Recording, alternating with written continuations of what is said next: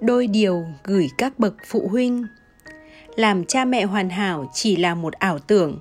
Không có cha mẹ hoàn hảo, cũng như chẳng bao giờ có đứa con hoàn hảo.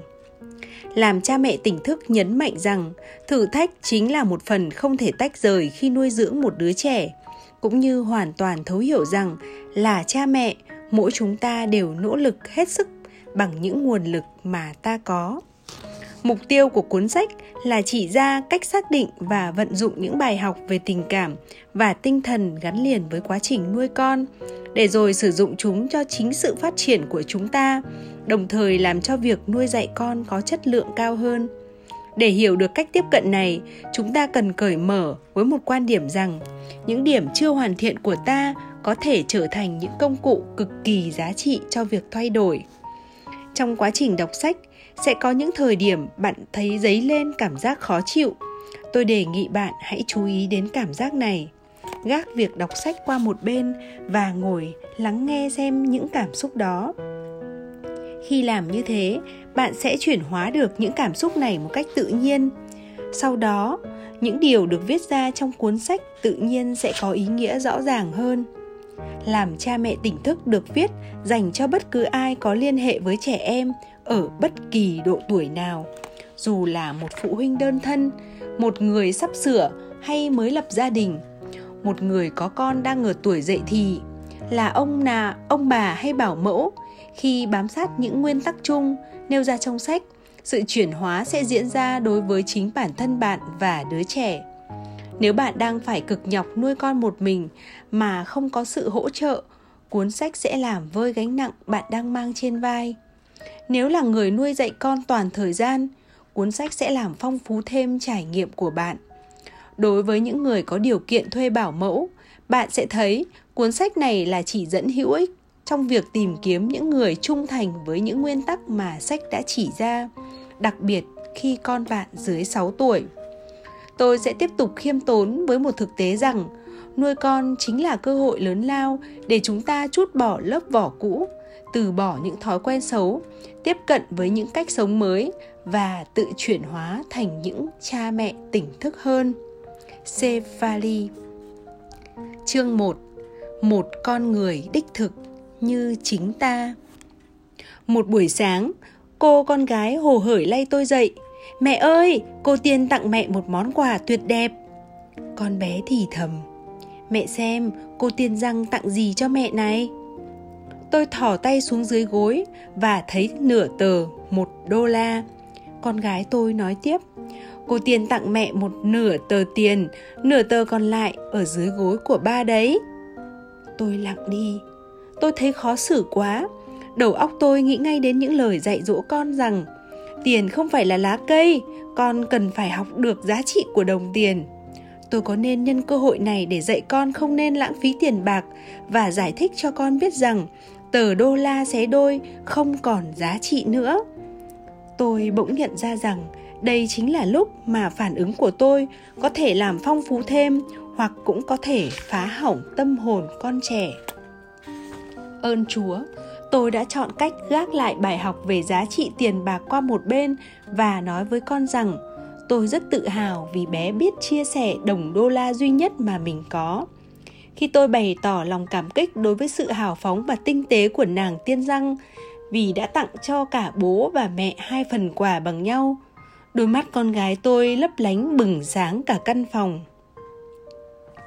Một tâm hồn sống động và riêng biệt khi nuôi dạy con cái ta thường xuyên bắt gặp mình đứng trước cuộc chiến giữa lý trí và con tim như luôn phải đi thăng bằng trên một giây một phản ứng không phù hợp có thể làm khô héo tâm hồn con.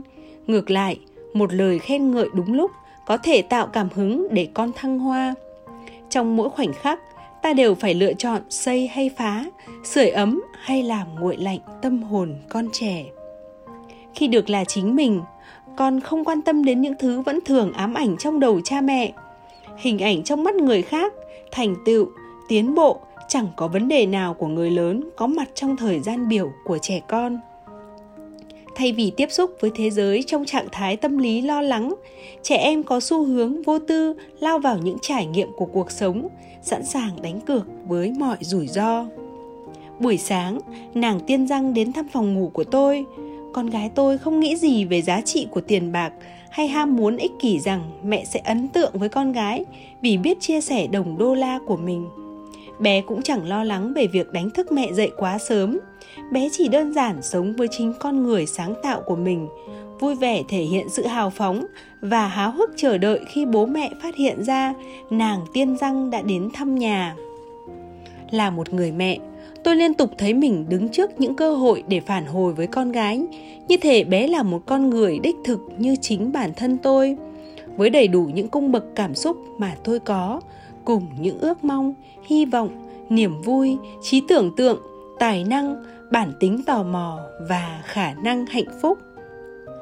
Nhưng cũng như những phụ huynh khác, tôi thường quá bận rộn với công việc của riêng mình, đến nỗi đánh mất cơ hội mà những khoảnh khắc ấy mang tới. Tôi thấy mình quá dễ dàng giao giảng hay thích chỉ bảo rằng tôi thường thiếu nhạy cảm với những cách thể hiện độc đáo, cho thấy bé hoàn toàn khác biệt với bất kỳ con người nào từng sinh ra trên trái đất. Điều quan trọng nhất bạn phải nhận ra khi nuôi dạy con là không phải mình đang nuôi dưỡng một bản sao thu nhỏ, mà là một linh hồn sống động và riêng biệt. Vì lý do này, cần phải chú ý phân biệt cho rõ mình là ai và từng đứa con của mình là ai.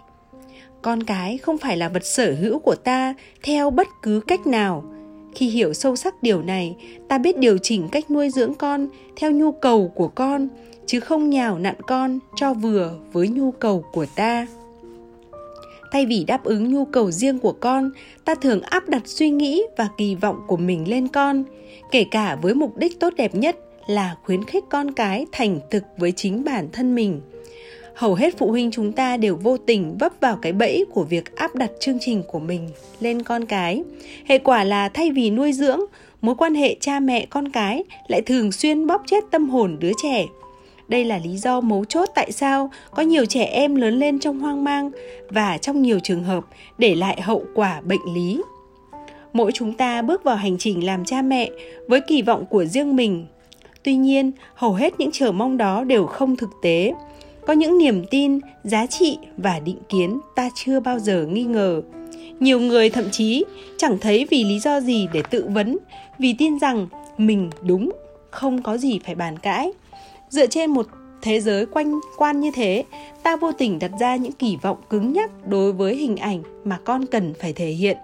Ta không nhận ra rằng với việc áp đặt bản thân mình lên con cái, ta cản trở sự phát triển tâm hồn con. Chẳng hạn nếu là người thành đạt, ta có khuynh hướng nghĩ rằng con cái ta cũng phải trở thành người thành đạt. Nếu có thiên hướng nghệ thuật, ta thường động viên con đi theo con đường nghệ thuật. Nếu học hành giỏi giang, ta thường trao cho con ngọn đuốc hàn lâm để con thông minh sáng dạ. Nếu việc học chầy chật, để rồi kiếm sống vất vả khi ra đời, ta thường lo sợ rằng con cái sẽ đi lại vất xe đổ của mình điều này khiến ta làm đủ mọi cách trong khả năng để tránh cho điều đó xảy ra.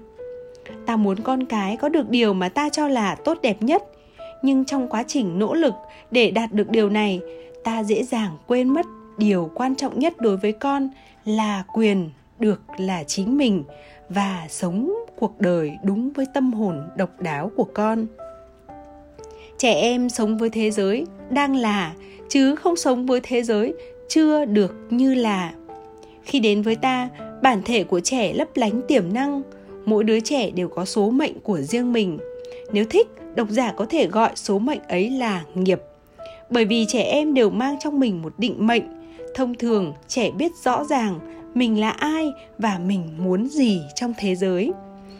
Chúng ta được chọn để trở thành cha mẹ và giúp con hiện thực hóa điều này rắc rối nảy sinh khi ta quên mất điều đó tức đi quyền sống đúng với thiên hướng của bản thân con. Kết quả là, ta áp đặt ảo tưởng của chính mình lên con trẻ, vạch ra sứ mệnh tinh thần cho con dựa trên cái nhìn thiển cận của mình. Chẳng có gì ngạc nhiên khi cha mẹ không bắt nhịp được với bản chất con người trong con. Làm sao có thể lắng nghe con cái khi nhiều người lớn chúng ta hầu như chẳng bao giờ lắng nghe chính bản thân mình? Làm sao thấu hiểu được tâm hồn, cảm nhận được nhịp đập trái tim con khi chúng ta còn chẳng thể làm được điều đó với cuộc sống của chính mình? Khi chính các bậc cha mẹ còn đang lạc lối, thì câu chuyện nhiều trẻ em lớn lên mất phương hướng, sống khét kín và thiếu đam mê cũng là điều dễ lý giải. Khi không có sự kết nối với nội tâm, ta đánh mất bản năng làm cha mẹ và dạy con trong tỉnh thức tôi viết ra cuốn sách những điều này với mong muốn độc giả, những người ngày ngày vật lộn với thiên chức làm cha mẹ, đặc biệt là những phụ huynh đang có con tuổi vị thành niên, tìm thấy phao cứu sinh của mình. Với những trải nghiệm có thể, có được, nhờ tiếp xúc với nhiều bạn trẻ, tôi tin rằng không bao giờ là muộn, ngay cả đối với những phụ huynh đang gặp khó khăn trong việc gần gũi với con ở bất kỳ kỳ lứa tuổi nào tất nhiên, nếu bạn có con nhỏ hơn thì việc thiết lập nền tảng vững chắc càng sớm càng mang lại nhiều lợi ích. Chúng ta đều đã từng nuôi dạy con thiếu tỉnh thức. Đưa một con người đến với thế giới và nuôi dạy con người đó là một trong những nhiệm vụ khó khăn mà mỗi người trong chúng ta đều phải đảm nhiệm. Tuy nhiên, hầu hết chúng ta không nhìn nhận công việc này tương xứng với cách ta vẫn làm đối với công việc kinh doanh thí dụ, nếu điều hành một công ty tỷ đô, ta hoạch định sứ mệnh của tổ chức một cách kỹ lưỡng. Ta vạch rõ ràng mục tiêu và cách thức đạt được mục tiêu đề ra. Để hiện thực hóa mục tiêu đó, ta tìm hiểu nhân viên của mình và tìm cách khai thác hết tiềm năng của họ. Là một phần của chiến lược phát triển, ta nhận diện và phát huy những điểm mạnh, đồng thời chỉ ra những điểm yếu để hạn chế những ảnh hưởng tiêu cực của chúng. Sự thành công của doanh nghiệp chỉ có được nếu có một chiến lược đúng đắn. Ta cũng cần tự hỏi bản thân, sứ mệnh và triết lý nuôi dạy con của mình là gì? Làm sao thể hiện triết lý này trong mỗi lần tương tác với con?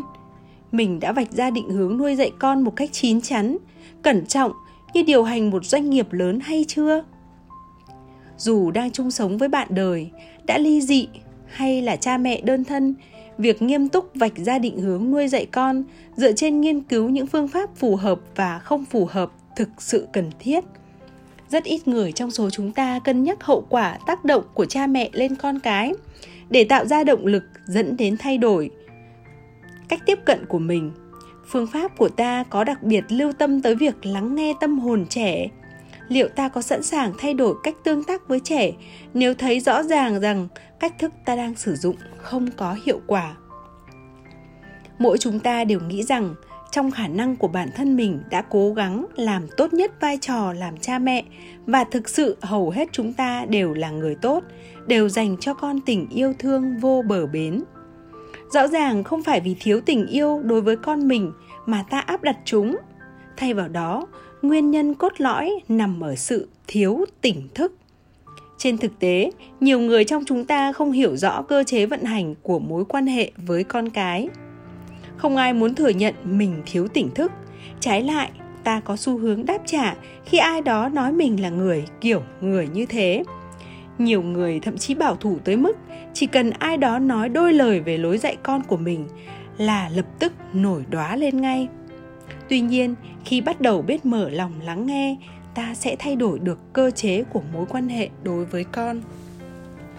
Con cái chúng ta phải trả giá đắt khi bố mẹ thiếu tỉnh thức. Rất nhiều trẻ phải chịu đau khổ vì được nuông chiều, dùng thuốc và hóa chất thái quá và bị gắn mác hư hỏng. Đây chính là sai lầm của bố mẹ, chuốt lên đầu con những nhu cầu chưa được giải quyết, những kỳ vọng chưa được đáp ứng và những ước mơ tan vỡ của chính mình. Cho dù xuất phát từ chủ ý tốt đẹp con cái ta vẫn bị cầm tù trong những cảm xúc ta thừa kế từ bố mẹ, bị trói buộc trong những duyên nghiệp nhiều đời của tổ tiên. Bản chất của vô minh là ở chỗ, nó cứ liên tục nhỏ giọt từ thế hệ này sang thế hệ khác cho đến khi được chuyển hóa. Chỉ có nhận thức được điều này mới triệt tiêu được vòng xoáy của khổ đau trong mỗi gia đình. Để hiểu được con, cần thấu hiểu nội tâm mình khi sống thiếu tỉnh thức. Ta thường không sẵn sàng cởi mở với phương pháp dạy con hoàn toàn dựa vào nguyên tắc khác hẳn với những nguyên tắc trước ta vẫn thường hay áp dụng. Theo truyền thống, việc dạy con vẫn được thực hiện theo cơ chế thứ bậc. Bố mẹ điều hành từ trên xuống. Sau tất cả, chẳng phải là con cái nhỏ dại, cần người hiểu biết hơn dạy dỗ hay sao? Bởi vì trẻ em nhỏ bé hơn và không biết nhiều thứ như ta ta cho mình cái quyền điều khiển chúng trên thực tế, hình ảnh gia đình mà bố mẹ áp đặt quá quen thuộc đến nỗi hầu như ta không còn nghi ngờ rằng cơ chế này có đôi khi không tốt cho cả con cái và bố mẹ. Đối với cha mẹ, vấn đề nằm ở chỗ ảo tưởng về quyền lực trong phương pháp dạy con truyền thống làm cái tôi ngày càng được củng cố. Điển hình là trẻ em thường ít kháng cự khi bị bố mẹ áp đặt bởi chúng quá trong trắng và dễ bị tác động, khiến cái tôi của ta mạnh hơn. Muốn tạo ra sự gắn kết sâu sắc với con, ta cần dẹp bỏ tâm lý bề trên. Khi không bị hình tượng cái tôi giả che khuất, ta mới có thể đối xử với con với tư cách là một con người thực thụ. Tôi cố tình dùng từ hình tượng cho cái tôi giả và sẽ làm rõ hơn cho cái tôi này. Từ kinh nghiệm của mình tôi thấy, mọi người thường nghĩ hình tượng của cái tôi chính là bản thể của mình. Những gì liên quan đến cái tôi tương tự như thế, thật ra cũng chỉ là ảo tưởng. Thuật ngữ này sẽ được sử dụng xuyên suốt cuốn sách với ngữ nghĩa khác biệt như thế. Tôi cho rằng chúng ta nghĩ cái tôi thực ra không phải là bản chất của con người. Đó chỉ là hình tượng ta hình dung trong đầu về bản thân, một hình ảnh ta ôm ấp mà nhiều khi khác xa với bản thể của ta mỗi người đều lớn lên với một hình tượng như thế. Nó hình thành ngay từ khi ta còn trẻ, chủ yếu thông qua tương tác với những người xung quanh. Cái tôi sẽ được dùng với nghĩa là ấn tượng, không có thật về bản thân mình. Hầu hết, ấn tượng đó được tạo ra từ ý kiến của người khác. Ta vô tư thức tin rằng ta là con người như thế. Hình ảnh này che phủ bản chất thực sự của ta. Khi cái tôi bắt đầu định hình từ thời thơ ấu ta thường cố bám chặt lấy nó suốt cả cuộc đời. Trái ngược với hình ảnh nhỏ hẹp về bản thân như thế, chân ngã, sự hiện hữu đích thực của ta lại không có giới hạn. Chân ngã tồn tại trong tự do tuyệt đối, không mang theo kỳ vọng nào đối với người khác. Không sợ hãi và không bị ám ảnh của cảm giác tội lỗi. Tuy nghe có vẻ kỳ lạ, thế nhưng trên thực tế, khi sống trong trạng thái này sự tiếp xúc với những người xung quanh trở nên thực sự có ý nghĩa, bởi vì đó là trạng thái nguyên bản. Một khi từ bỏ những kỳ vọng về hành xử và chạm được tới bản thể của người khác, thái độ bao dung chân thật sẽ tạo ra sợi dây kết nối tự nhiên, bởi vì sự nguyên bản có khả năng giao cảm với sự nguyên bản. Rất khó nhận diện cái tôi, bởi ta quá gần gũi với nó, đến mức nhầm tưởng nó là chính mình ngoài một số trạng thái cảm xúc khá rõ ràng như kiêu căng hay huênh hoang, cái tôi thường ngụy trang rất khéo léo, làm ta tin chắc rằng đó là con người thật của ta. Một ví dụ điển hình mà nhiều người trong số chúng ta không ý thức được là rất nhiều cảm xúc của ta chính là cái tôi đeo mặt nạ. Chẳng hạn khi nói, tôi tức giận ta tưởng rằng con người thực sự của ta tức giận. Sự thực chưa hẳn đã là như thế nếu suy ngẫm ở một mức độ sâu hơn, thực ra ta đang kháng cự một tình huống vừa nảy sinh. Mong muốn mình có được vị thế mà ta cho rằng phải như thế mới đúng. Nếu ta chút cơn thịnh nộ lên người khác, một cơn phun trào thực sự của ngọn núi lửa cái tôi sẽ xuất hiện. Chỉ với hiểu biết cá nhân, ta cũng thấy sự dính mắc vào cơn giận hay những cảm xúc tiêu cực như ghen ghét, thất vọng tội lỗi hay buồn bã cuối cùng đều tạo ra sự chia cách giữa ta với những người xung quanh. Khi không hiểu cơn giận chỉ đơn thuần là phản ứng của cái tôi, ta tin rằng đó là chính mình. Sự dính mắc vào cái tôi đeo mặt nạ chân ngã làm ta đánh mất khả năng an trú trong hạnh phúc và sự hòa hợp với thế giới. Ở những thời điểm khác, cái tôi còn xuất hiện trong lĩnh vực nghề nghiệp, sở thích hay thậm chí danh tính của ta ta tự nhủ, tôi là một vận động viên quần vợt, tôi là người theo đạo hay tôi là người mỹ, chẳng có cái nào là bản chất thực của ta. Nói cho đúng hơn, ta tự gán cho mình những vai diễn đó, thường là trong vô thức, để rồi lập tức tự tạo ra cảm nhận về tôi. Nếu một trong những vai diễn đó bị bất kỳ ai đặt dấu hỏi, ta cảm tưởng rằng chính mình bị công kích và đe dọa. Mỗi lần như thế thay vì rũ bỏ sự dính mắc và cảm nhận về cái tôi, ta lại níu chặt hơn lấy nó. Đây chính là gốc rễ của bao nhiêu mâu thuẫn, chia ly và tranh đấu. Tôi không ám chỉ rằng cái tôi là xấu xí và không nên tồn tại. Ngược lại, cái tôi tự bản thân nó không tốt hay xấu, nó là chính nó. Đó chỉ là một giai đoạn phát triển có mục đích riêng, như cái vỏ mà chú gà con cần phải có trước khi nở vỏ trứng có vai trò nhất định trong hành trình chuyển hóa của chú gà con. Tuy nhiên, nếu đã qua thời kỳ bảo bọc mà vẫn chưa nứt, cái vỏ sẽ cản trở sự phát triển của chú gà. Cũng tương tự như thế, từ trong màn xương cục tuổi thơ, những nhu cầu của cái tôi phải dần nhường chỗ cho bản chất chân thực của ta lớn dần lên. Cho dù có thể chưa hoàn toàn rũ bỏ được, nhưng ta cần hiểu biết ngày càng sâu sắc hơn về ảnh hưởng của cái tôi để dạy con trong tỉnh thức sự hiểu biết đưa tới sự chuyển hóa và thiết lập nền tảng cho sự nghiệp làm cha mẹ. Càng hiểu rõ, ta càng dễ bắt gặp những tình huống mà trước đây ta vốn dĩ hành động trong giới hạn chật hẹp của hoàn cảnh sống mà ta lớn lên, để rồi đi, di chuyển cách cư xử đó cho con cái mình. Trong cuốn sách này, tôi sẽ lần lượt giới thiệu với độc giả một số tình huống điển hình như thế, để khẳng định sự thực rằng cái tôi không phải là con người thật của ta và cơ thế, cơ chế đánh lừa của nó. Ta quan sát những khoảnh khắc khi ta gặp mình suy nghĩ, cảm nhận hay cư xử theo những cách không hoàn toàn đúng với con người mình. Khi bắt đầu để ý những khoảnh khắc này, ta tự nhiên thấy mình xa dần với cái tôi ấy.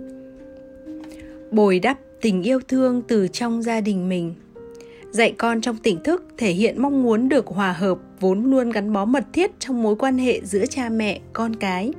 Một sự tương ái hoàn toàn khác biệt với hệ thống ngôi thứ mà bố mẹ vẫn thường áp đặt trong mỗi gia đình.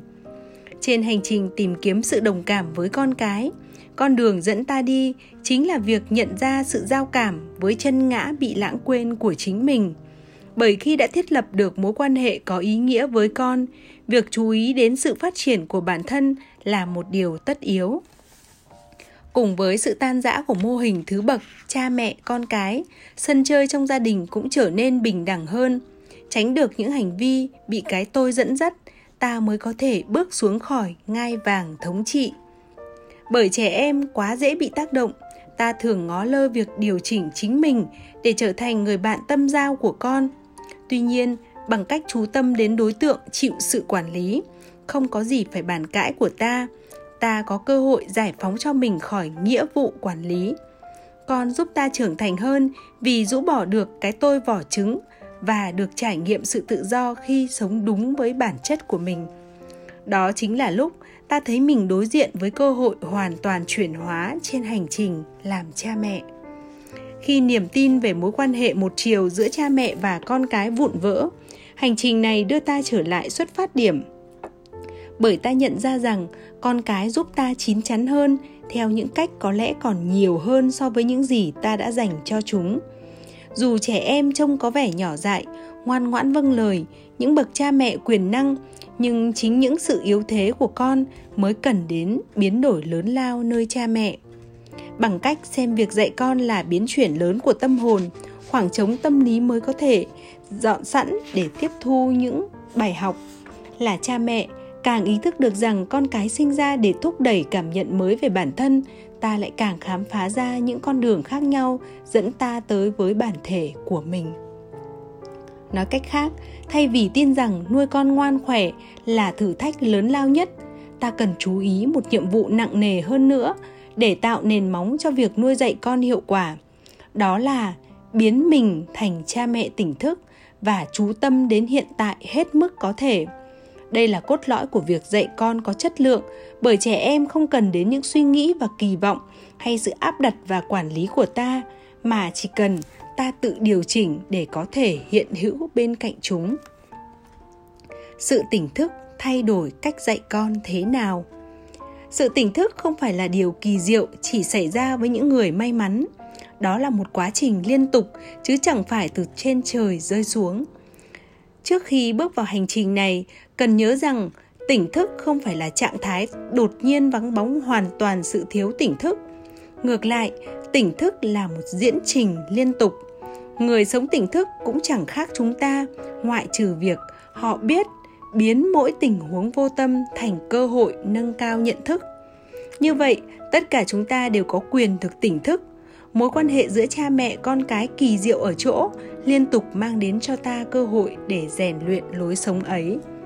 Dù ta ôm lấy niềm tin rằng mình có trách nhiệm dưỡng dục con cái, trên thực tế, con cái có sức mạnh biến đổi ta thành người cha mẹ mà chúng cần vì thế, trải nghiệm dạy con không có nghĩa là cha mẹ ở trong thế đối lập, mà là cùng với con cái. Hành trình đến với bản ngã toàn vẹn bắt đầu từ con, ta chỉ việc chọn cho mình một chỗ ngồi yên ổn. Con cái là người thầy lớn của ta, bởi chúng là hoa tiêu, chỉ đường cho ta về với bạn, bản tâm mình. Nếu không may, không nắm tay bước cùng con tới ngưỡng cửa của tỉnh thức, ta sẽ đánh mất cơ hội tìm ra chân lý không nên nhầm lẫn, điều chỉnh mình có nghĩa là tránh hoàn toàn ảnh hưởng lên con và trở thành bản sao của chúng. Ngoài việc lắng nghe, tôn trọng và gần gũi với con, dạy con tỉnh thức cũng đi kèm với luật lệ và giới hạn. Là cha mẹ, ta không chỉ cung cấp cho con những điều kiện cơ bản như nơi ăn, trốn ở và giáo dục, mà còn dạy chúng giá trị của các thể chế, cách điều tiết cảm xúc và cả những kỹ năng xã hội nói cách khác, dạy con trong tỉnh thức bao hàm tất cả các yếu tố để giúp trẻ trở thành thành viên tròn trịa và cân bằng trong xã hội. Vì vậy, dạy con trong tỉnh thức không có nghĩa là nuông chiều. Qua cuốn sách này, ta sẽ thấy những điển hình cha mẹ đã thấm nhuần cách dạy con tích cực, giúp con chín chắn về cả cảm xúc lẫn hành vi. Nói như thế, tôi cũng cần giải thích tại sao những chiến lược cụ thể về kỷ luật được đưa vào chương cuối kỷ luật bắt nguồn từ khả năng thực sự hiện hữu bên cạnh con cái. Cha mẹ phải nhớ rằng, phương pháp này chỉ có hiệu quả nếu ta thấu hiểu từng chi tiết của cơ chế gần gũi với con, được làm rõ dần qua từng chương khi cùng khám phá hành trình này. Nuôi dạy con là bước ngoặt quan trọng của sự tỉnh thức của con người. Tuy vậy, mỗi khi tìm đến tôi, các bậc cha mẹ chẳng bao giờ tìm kiếm cách giúp chính mình trưởng thành họ chỉ chăm chăm tìm đối sách cho hành vi cụ thể của con. Họ hy vọng tôi có chiếc đũa thần có thể ngay lập tức biến con họ thành những đứa trẻ có tâm lý ổn định và lành mạnh. Tôi chỉ cho họ thấy dạy con trong tỉnh thức không chỉ nằm ở chỗ, vận dụng một vài kỹ thuật khéo léo. Đó là cả một triết lý sống có sức mạnh chuyển hóa cả cha mẹ và con cái ở cấp độ cơ bản nhất trở thành những người bạn tâm hồn của nhau là cách duy nhất để mối quan hệ cha mẹ và con trở nên có ý nghĩa. Vì lý do này, dạy con trong tỉnh thức còn hơn cả những kỹ thuật nhằm mục tiêu điều chỉnh hành vi cụ thể nhằm đến những khía cạnh sâu sắc hơn trong mối quan hệ cha mẹ và con cái. Cái hay của dạy con trong tỉnh thức nằm ở chỗ, thay vì cố áp dụng và hy vọng một chiến lược cụ thể sẽ phù hợp với một tình huống cụ thể nào đó sự tỉnh thức liên tục mách cho ta biết cách cư xử tốt nhất trong từng tình huống. Chẳng hạn, khi con gái xé đôi một tờ đô la, ta nên trách mắng hay khen ngợi. Tôi đã để cho bản tâm của ta vốn có giao cảm với bản tâm của con. Chỉ đường cho mình, kể cả khi cần tới kỷ luật, sự tỉnh thức cũng cho ta biết cách áp dụng để làm sao bồi đắp thay vì hủy hoại tâm hồn con lấy hết can đảm từ bỏ sự kiểm soát không thể tránh khỏi của cách tiếp cận thứ bậc và có được tiềm năng phát triển tâm hồn thông qua cơ chế bình đẳng giữa cha mẹ, con cái, ta sẽ thấy những mâu thuẫn và đấu tranh quyền lực ngày càng bớt đi. Mối quan hệ với con trở thành một trải nghiệm quý giá, tràn đầy sự hòa hợp của những tâm hồn biết trân trọng, biết tìm kiếm bạn đồng hành bằng cách dồn tâm trí cho mối quan hệ tỉnh thức giữa cha mẹ, con cái. Việc dạy con vượt ra khỏi những khía cạnh vật lý thông thường và được nâng tầm trở thành một sự nghiệp linh thiêng.